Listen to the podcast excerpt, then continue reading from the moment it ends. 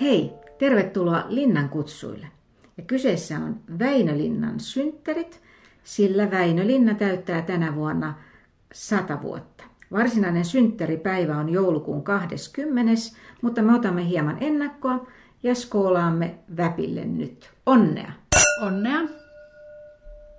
Annas olla kuka käy. Kyllä siitä riittää äijä meittiäkin vastaan. Mutta Suomen sotilas vastaa kymmentä ryssää. Niin, kyllä kai. Mutta mitä sitten tehdään, kun tulee se yhdestoista? No tämän Väinölinnan syntymän satavuotisjuhlan kunniaksi on ilmestynyt uusia kirjoja. Karo Hämäläinen on kirjoittanut fiktion, kansalliskirjailija. Romaani Väinölinnasta on tuossa alaotsikkona. Sitten on useamman tutkijan toimittanut, toimittama Väinölinna, tunnettu ja tuntematon, varsinainen ehkä juhlakirja. Sen lisäksi Väinölinnan omia puheita, niistä on koottu Päivä on tehnyt kierroksensa, Väinölinna muistelee, Panu Rajala on tämän toimittanut. No sä oot Kirsi lukenut tämän Karo Hämäläisen kansalliskirjailijan, kerro mulle vähän siitä. No joo, Karo Hämälän kansala- kansalliskirjailija. Sitä voi sanoa, että se on Väinölinnan elämäkerta, mutta se oikeasti ei ole, koska se on romaani. Siis se on fiktiota, mutta siinä on päähen, päähenkilönä dokumenttielokuvan tekijä, nuori kaveri. Elämme siis tätä päivää, koronavuotta vielä kaiken lisäksi. Ja he tekevät siinä kirjassa leffaa, siis dokumenttileffaa Väinölinnasta. Mutta siinä käydään läpi kaikki Väinölinnan niin kuin elämän vaiheet. Et siinä mielessä mun tietoisuus Väinölinnasta, varsinkin kun olen siis kirjat, kirjoja lukenut, mutta en ole hänestä itsestään lukenut, niin lisääntyy ihan valtavasti. No mitä erityisen kiinnostavaa sä sieltä löysit? No musta siinä oli kiinnostavaa se, että oli valittu ottaa Kerttu vaimo esimerkiksi vaan tämmöiseksi kahvinkeittäjäksi. Ehkä hänellä oli vähän isompikin rooli, mutta voi olla, että ei sitten ollut, mutta että siitä tuli selväksi se, että, että mitä valitaan. Siinä ollaan tuotantopalavereissa kovin usein, että mitä valitaan kerrottavaksi jostain aikakaudesta tai jostain ihmisestä, niin se on aina valinta samalla kuin Väinö Linnat valitsi kirjoihinsa, historiallisiin kirjoihinsa se, että mitkä asiat hän kertoo. Mutta sitten oli mielenkiintoista se, että hän oli hyvin päämäärätietoinen tässä mielessä. Hän halusi pois Finlaysonin tehtaalta, hän halusi kirjailijaksi ja hän halusi nimenomaan, että hänen kirjat menestyy, jotta hän saa rahaa. No päämäärä oli muuten tämä hänen esikoiskirjansakin. Millä tavalla, mitä siinä kerrottiin sen synnystä tai, tai suhteesta sitten linnan ja kustantajan välillä? No sanotaan, että päämäärä oli esikoisteos ja hän, hän häpesi sitä myöhemmin. Sitä ei, ole, sitä ei ole uutta painosta saanut ottaa. Ehkä se kertoo riittävästi. Sitten hän kirjoitti Musta rakkaus, josta on tehty leffakin, mutta nämä kaksi ei ole minkäännäköisiä merkkiteoksia. Ja, ja no, tota, jos ei Väinö Linna olisi mitään muuta kirjoittanut, ne olisivat varmaan jääneet kyllä historian niin kuin johonkin pimentoihin. Ja sitten tietysti on tämä tuntemattoman se, että se ylipäätänsä julkaistiin, niin ei se ihan helppoa ollut. Ja kirjassa on käytetty uutta materiaalia, eli Väinö Linnan ja VSOn välistä kirjeenvaihtoa. Ja ne on nykyään kansalliskirjastossa, mistä Karo Hämäläinen on saanut käydä ne lukemassa. Ja mielenkiintoista tekstiä on kaikin tavoin, koska Väpi ruinasi rahaa VSOilta, kun ei ollut kirjat valmistunut ja sitten VSO loppujen lopuksi sanottiin, kyllä ne aina antoi sille rahaa, mutta sanottiin, että jos nyt voisit keskittyä se kirjoittamiseen eikä näiden kirjeiden lähettämiseen, mutta ne on ihania kirjeitä myöskin. No tota, miten sä luit sitä? Oliko se susta siis fiktiota, romaani vai, vai luit sä sitä ikään kuin elämänkertana? No kun mä en tiennyt Väinö Linnasta paljon mitään niin kuin kirjailijana, niin, niin, tai hänen elämäntarinasta, niin mä luin sitä kyllä aika totena. Kyllä mä nyt, niin kun, ei siinä sillä lailla hämärry, mutta siinä on joitain semmoisia, että sotarintamalta on lähetetty käsikirjoituksia, mitä oikeasti ei ole lähetetty. Ja kun Väinölinna on käynyt psykiatrin pakeilla, niin se, ihan kuin se psykiatri olisi kertonut sitten tämän sairaskertomuksen tai epikriisin niin, ei semmoista ole tapahtunut. Et siinä mutta nämä mä tiedän vaan sen takia, että mä oon kuunnellut Karo Hämäläisen haastatteluja. Muuten mä en tietäisi, että kyllä siinä voi niin väärille jäljille mennä. En mä osaa lukea sitä pelkkänä romaanina, niin kuin tietysti täytyisi.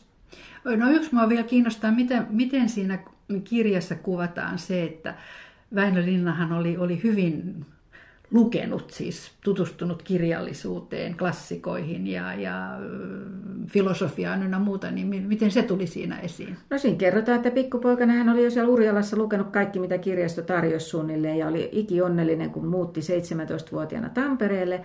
Ja sitten olikin vähän isommat kirjastot, mistä sai lukea. Hän oli siis lukenut aivan valtavasti, todella kirjallisesti sivistynyt, mutta ei löytänyt oikein, hänellä ei ollut lukupiiriä, kenen kanssa sitä keskustella ennen kuin hän pääsi Tampereen kirjaston johtajan Mikko Mäkelän salonkiin. Silloin hän oli jo kuitenkin niin kuin päämäärän julkaissut, ja siellä oli esimerkiksi salongissa oli myös vaikkapa Lauri Viita, kenen, kenen Väinölinna vertasi itseään koko ajan. Mutta ne keskustelut, joita tuossa kansalliskirjailijassa käsitellään myöskin, niin ne on ollut todella korkealaatuisia kirjallisia keskusteluja. Mä olen ahvena. Mä olen hiilestetty ahvena. Tonka on kelpoja. Hietanen on ahvena. Luonto se on, joka luo sillaa se on. No, mä olen lukenut tämän Väinölinna Tunnettu ja tuntematon, joka on tosiaankin juhlakirjaksi sen mielsin ja voi olla, että oli oma ennakkoluulo, että mä vähän ajattelin, että no joo, että kirjallisuustieteilijöiden ja historioitsijien koko, kokoama, tai siis kirjoittamat artikkelit, niin onko niin kiinnostavaa. Olin väärässä. Tämä on mun mielestä erittäin mielenkiintoinen kokonaisuus. Tässä on useampia kirjoittajia ja näiden tutkijoiden ja, ja tiedeihmisten lisäksi tässä on myös muutamia kirjailijoita. Rosa Liiksom ja Anneli Kanto muun muassa kirjoittaneet omat, omat juttunsa Väinö Linnasta. Ja mm, kyllä sanon, että ehdottomasti kannatti kirjoittaa. Sen takia muuten esimerkiksi kysyin tästä juuri tästä lukeneisuudesta, että se, sekin tuli näissä artikkeleissa hyvin esille. No mutta tuliko, kun sä oot aikaisemminkin lukenut Väinö Linnasta sinun jo ihan opiskeluaikoina, niin kuin kirjallisuustieteitä, niin tää, tuota, tuliko sulle mitään uutta tässä?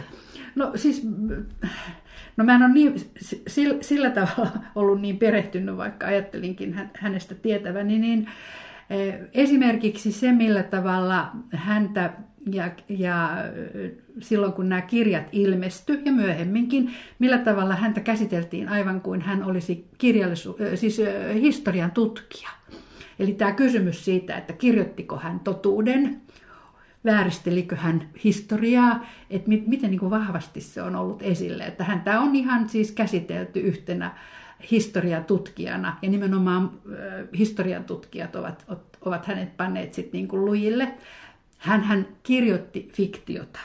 Hän toki tunsi paljon, hän, hän oli niin kuin perehtynyt siihen, hän, hän tiesi niitä asioita, hän oli haastatellut ihmisiä, mutta, mutta hän, hän, hän vastaan hyökättiin juuri nimenomaan niin, että hän vääristelee totuutta. Se ei mun mielestä mullehan se ei ole näyttäytynyt sellaisena. Ja sitten se toinen asia, että, että miten, miten hänet todellakin sitten koettiin, että hän, hän kirjoittaa vanhanaikaisesti. Mutta tämä tietysti se, että kirjoittiko hän totuutta, niin tähän, sama ongelmahan on just tässä Karo Hämäläisessä. Siinä on riittävästi sitä totuutta ja vuosiluvut on oikein ja suurin osa tapahtumista on todellakin tapahtunut, mutta eihän hän voi tietää just, mitä nyt vaikka niin kuin jonkun yksittäisten henkilöiden kanssa on keskusteltu. Et ihan samalla lailla se pitää lukea romaanina, niin kuin pitää lukea nämä Väinölinnan tuntematon ja täällä Pohjan tähden allakin. Tietysti kun tässä on niin monta artikkelia ja eri näkökulmia, siellä puhutaan myös näistä elokuvista ja teatteriesityksistä ja, ja Väinö Linnasta käsikirjoittajana ja, ja monta asiaa. Mutta yksi mun on ihan pakko nostaa, joka oli mulle siis täysin uusi asia. Miten siis tota, Linnan teokset elää yhä vielä, tässä tapauksessa tuntematon.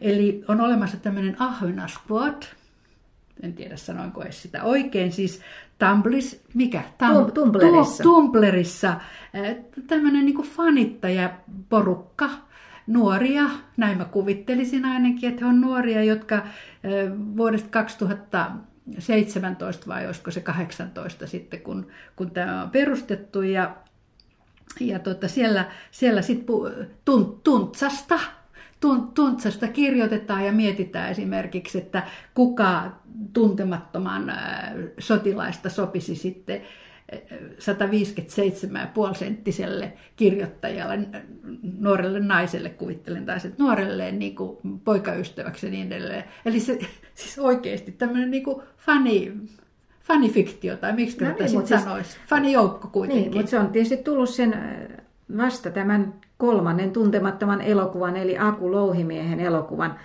tota, jälkeen, koska sitä nuoret kävi todella paljon katsomassa. Että sinänsä niin kuin hienoa on, että tämmöistä fanitusta muutamia vuosia sitten tuli kirja nimeltä Toinen tuntematon, jossa lähdettiin miettimään, että mitä sitten olisikaan, että ne naiset, joita mainitaan vaan tuntemattomassa, siis koska naiset pääsee siellä hyvin vähän ääneen, niin ne naiset pääsivätkin ääneen ja samalla lailla tunnetut kirjailijat kertovat sitten, että minkälainen oli Rokan vaimo, mitä hän niin kuin sanoikaan, että kuvittelivat nämä asiat. Niin mun mielestä tosi mielenkiintoista, että näkee, että on tosissaan merkittävä teos, että sitten lähdetään, lähdetään sitten näitä rönsyjä tekemään. No sitten ihan vaan lyhyesti tästä kolmannesta uudesta kirjasta tämä Päivä on tehnyt kierroksensa. Tämä perustuu siis... Siis se Panu Rajalan kirja. siis hänen toimittamansa. Tämä, ah. tämä, tämä perustuu siis monen tunnen nauhoituksiin. Eikö ne ole videoita vielä kaikille? Videoita on, joo, mä, mulla ei nyt ihan selvinen onko kaikki, mutta ainakin varmaan osa on. Siis Pertti Virtaranta, joka oli itse asiassa suomen kielen ja, ja kansatieteen ihmisiä, siis professori, on aikoinaan jututtanut linnaa nauhalle, siis todella monta tuntia. Ja, ja niistä on sitten tämä, tämä kirja koottu. Tässä muuten ei mitenkään täällä kansiteksteissä selviää tämä Virtarannan osuus, mutta siis Linna puhuu siinä itse kirjoistaan, kaikista näistä. Mä odotan kovasti, että tämä tulee äänikirjaksi, koska mä ajattelin, että tämä on, niin kuin, on ehkä kivempi kuunnella tämä vielä niin kuin luettuna, Näin olisi kun se on kerran puhetta. Niin, editoida suoraan, tai siis sehän olisi voinut suoraan niin käsitellä sen tota, Väinö Linnan omat puheet. Toi, toi on myös mainittu tuossa Karo Hämäläisen, siis nämä nauhat on mainittu ja niitäkin on käsitelty tuossa. Kyllä se on hyvin kattava on se Karo Hämäläisen kansalliskirjailija.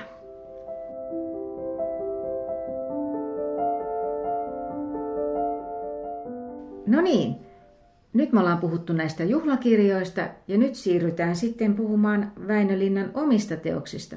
Ja Airi on luvannut tehdä tunnustuksen. Kovat on ajat. Kuinkahan meidän käy? Meidän kaikki. Koko Suomen. Niin kuin hävinneille käy. Luu kurkkuun. Ei, ei jumalauta. Sitä minä en kestä. Minä en tahdo nähdä sitä.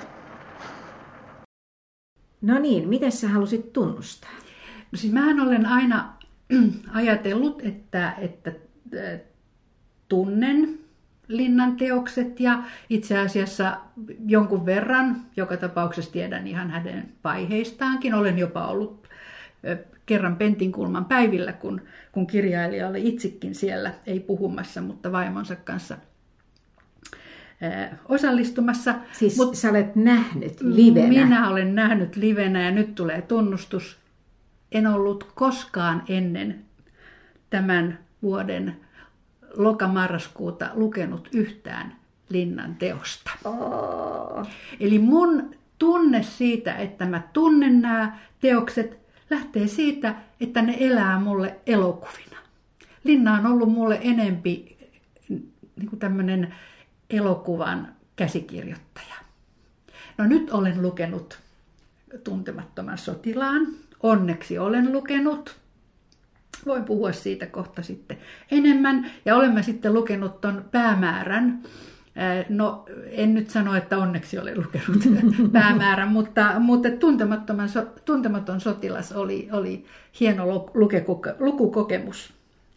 No joo, siis mähän olen Kariluodon miniä, eli totta kai mä olen lukenut tuntemattoman, mutta olen lukenut sen kyllä tosi paljon aikaisemmin. Ja mä olin yhden kesän ennen kuin lähdin opiskelemaan, niin olin Tukholmassa siivoamassa. Ja mä asuin yhden suomalaisen asunnossa ja siellä oli tuntematon hyllyssä. Oli meillä toki kotonakin, mutta en mä silloin ollut tarttunut siihen. Mutta silloin luin ne, ne Pendeltogetin matkat, luin tuntematonta ja huomasin, että että tota, mä rupesin kiroilemaan esimerkiksi. Se vaikutti muuhun tosi voimakkaasti ja Tukholmassa oli kaiken näköistä muutakin kivaa tekemistä, mutta mä todella innokkaasti luin sen ja olen lukenut useita kertoja sitten sen jälkeenkin. Mulla oli pitkään sellainen epäilys tässä jo useamman vuoden, että onkohan mä kuitenkaan koskaan lukenut sitä tuntematonta. Mulla oli niin vahvasti sellainen tunne, että mä sen, sen, sen tunnen. Ja kun se kirjakin oli hyllyssä ja vähän sen näköisenä, kun se olisi luettu, siis toi Vokkari, niin mä en ollut varma, mutta nyt sitten varmistui, kun mä aloin sitä lukea. Mutta tämä vaan kertoo, että se, se elokuva on tehnyt suuren vaikutuksen. No, olen onnellinen, että luin kirjan. Nyt se on musta hieno kirja, sen kieli, kaikki. Mä elin sen kirjan hirveän paljon sitä kautta, että, että mm, Linnahan on samaa ikäluokkaa kuin isäni ja tarkoittaa, että ne tapahtumat ja isä, isänikin on ollut nuorena sodassa, siis mennyt nuorena sotaan. Hän on kaksi vuoden 22 ikäluokkaa. Eli se vaikutti niin kuin hyvin monella tunnetasolla. Mutta sitten sillä tavalla myös, että kun sitä aloin lukea, mä varmaan luin niin kuin yhden kolmasosan aina niin, että samanaikaisesti mä katsoin, että, aa, että kukas tämä henkilö nyt olikaan ensiksi siinä, siinä tota, laineen tuntemattomassa ja entäs sitten kuka hän oli tässä uudemmassa, uusimmassa tuntemattomassa. Eli tavallaan mä koko ajan kyllä niin kuin imin sen sisällön näiden elokuvan henkilöiden, siis niiden näyttelijöiden kautta, en enää siitä loppuvaiheessa. Mikä mies te oikein olette? Mie? Et sie minuu tunne. Miehän on Roka Antti. Maanviljelijä kannakset. Nykyvää Tikkakoske Vandekiin. No miten nyt, kun sä luit sen vasta nyt ja tosissaan elokuvat vahvasti mielessä, niin siis kun hän noudattaa hyvin selvästi sitä samaa juonilinjaa, mutta tuliko sulle jotain niin kuin nyt yllätyksenä näin lukiessa? No en mä osaa sanoa yllätyksenä, mutta se nautinto, mikä siitä kielestä tulee kokonaisena.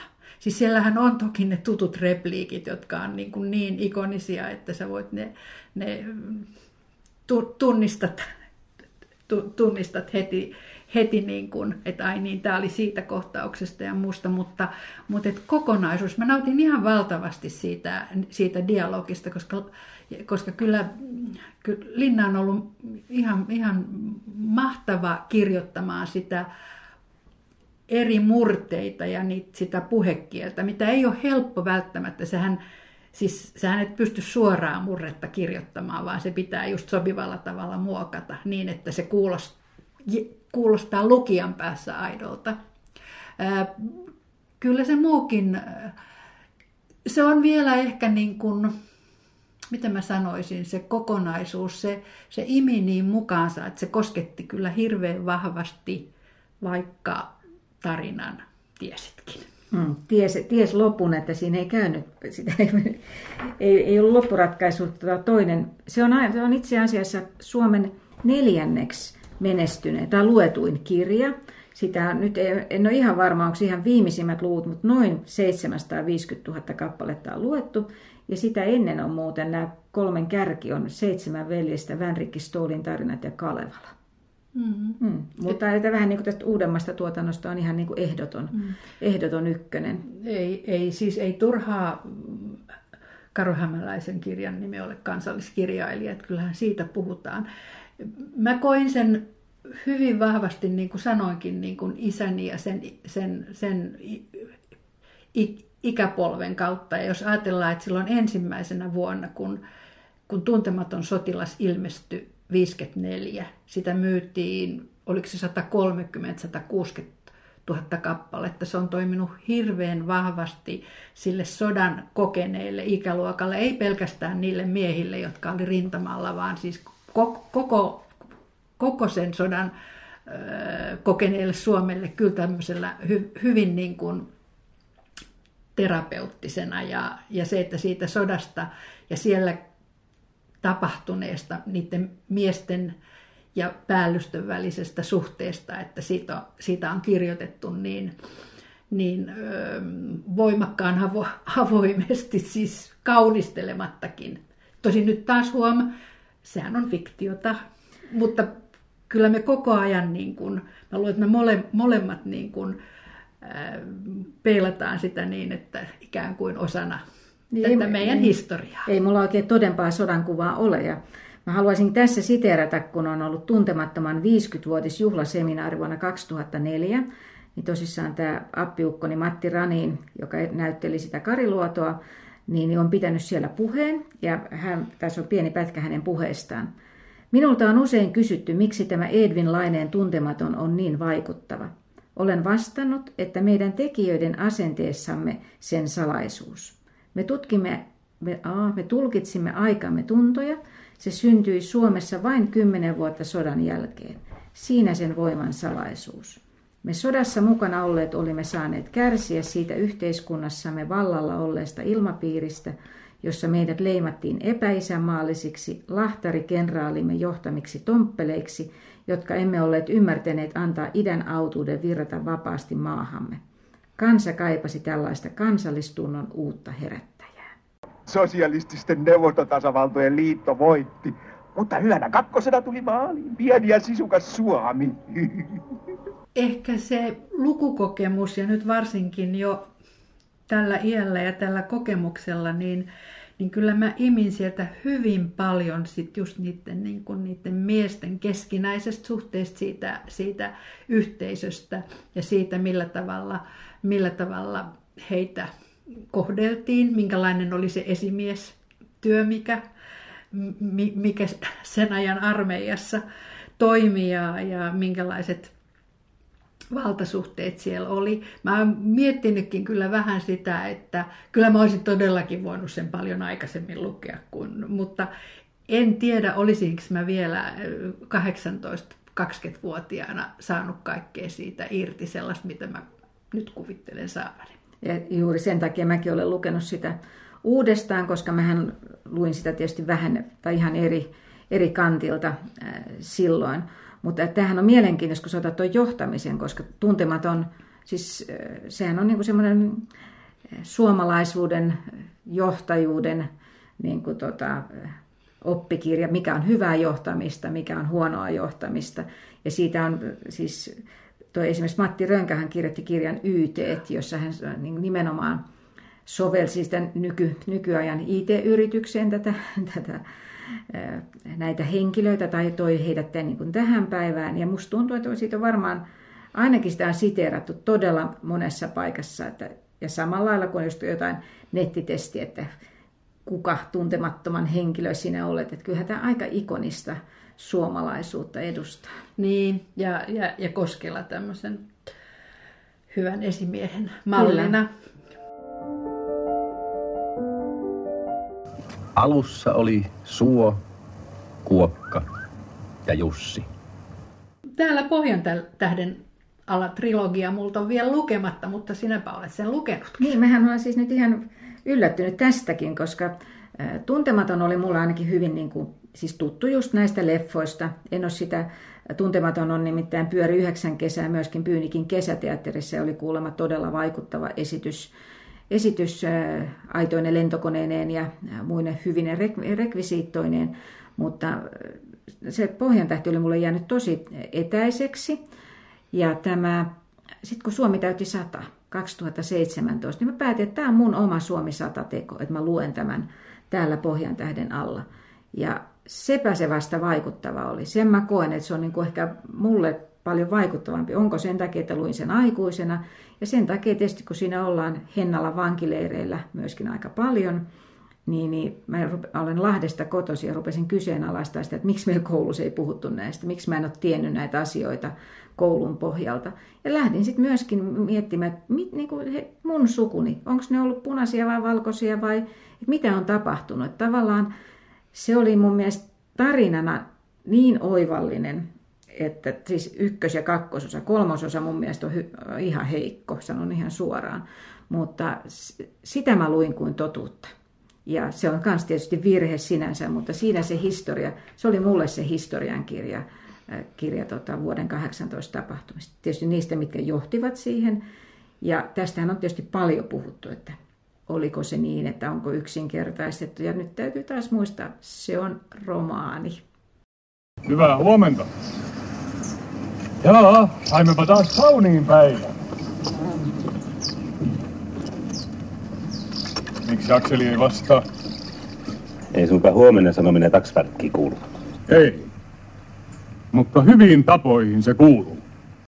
Linnan omista puheista, siis tästä päivä on tehnyt kierroksensa kirjasta, luin, miten, miten hän muistelee sitä vaihetta sitten, kun Pohjatähti on ilmestynyt. Ilmeisesti siinä vaiheessa, olisiko se ollut tämä ensimmäinen osa tai ehkä oli jo kaksikin osaa ja, ja kuinka hän joutui sitten nimenomaan sitten historian tutkijoiden kanssa niin kuin keskusteluihin ja väittelyihin ja, ja kävi, kävi ilmeisesti aika paljonkin niin kuin myös lehtipolimeikkiä käytiin siitä, että, että onko se historiallinen totuus. Ja hän kyllä itse siinä kuvaa sitä, miten, miten hän esimerkiksi siinä määrässä, mitä hän on, hän on niin kuin kirjassa kuvannut näitä, kuinka paljon esimerkiksi vankeja oli, niin hän oli omissa tutkimuksissaan ja selvityksissään päässyt hyvin lähelle sitä, mitä sitten myöhemmin todettiin, että kyllä niitä vankeja oli niin paljon. Että kyllä hän on tehnyt myös niin kuin ihan valtavan taustatyön, että,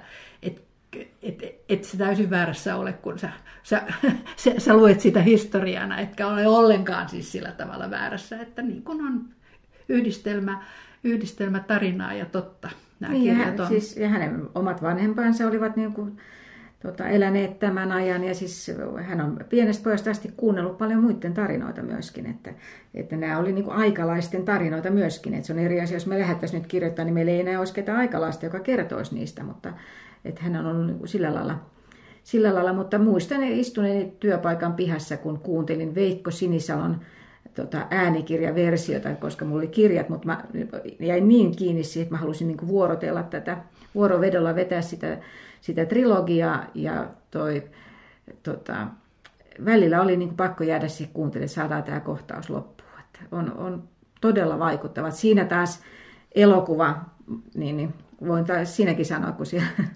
appiukko oli siinäkin, niin, sitäkin on tullut katsottua muutamaan kertaan, mutta siinä kirja on musta paljon, paljon parempi. No, se on ollut hyllyssä kyllä tämä aikoinaan siis perintönä tullut sarja, että kyllä mä vielä senkin, senkin aion, aion lukea nyt, kun olen päässyt vauhtiin.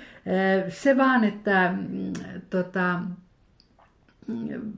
Linnallahan, Lin, Linnallahan on ollut äärimmäisen hyvä muisti, siis ilmiömäinen paitsi muisti, mutta myös kyky, niin kuin sä sanoit, että hän on kuunnellut niitä tarinoita ja, ja, ja kuullut sukulaisten ja muiden kertomia, niin miten hän on pystynyt niin kuin myös tämän puheen tallentamaan.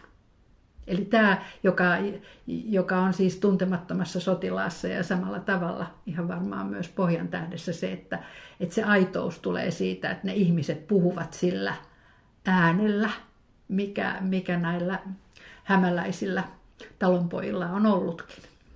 Niin ja siis ei se vaan ole talonpoikia, siinähän on sitten niin kuin ruot, ruotsinkielistä kartanon ja kaikkea, että et se, on, se kieli on rikkaus siinä. Ja sitä, tässä, niin kuin, nyt kun luki vielä tämän äh, hänen elämää, elämän, elämästään kertovan kirjan, niin, niin jää oikein miettimään, että miten kaksi ekaa kirjaa voi olla niin onnettomia, kun sitten on kolmas ollut tämmöinen mestariteos, ja sitten seuraavatkin trilogian kaksi osaa on niin kuin todella hyviä. Että sittenhän se trilogian, siis Pohjan tähden kolmasosahan se kestikin, että se sai sen tehtyä, kun se oli ilmeisesti todella pakkopullaa. Että siinä oli se sielu ammennettu näissä aiemmissa teoksissa jo tota, herra kirkkoherra, se sopimus, koskas niin kuin sopis?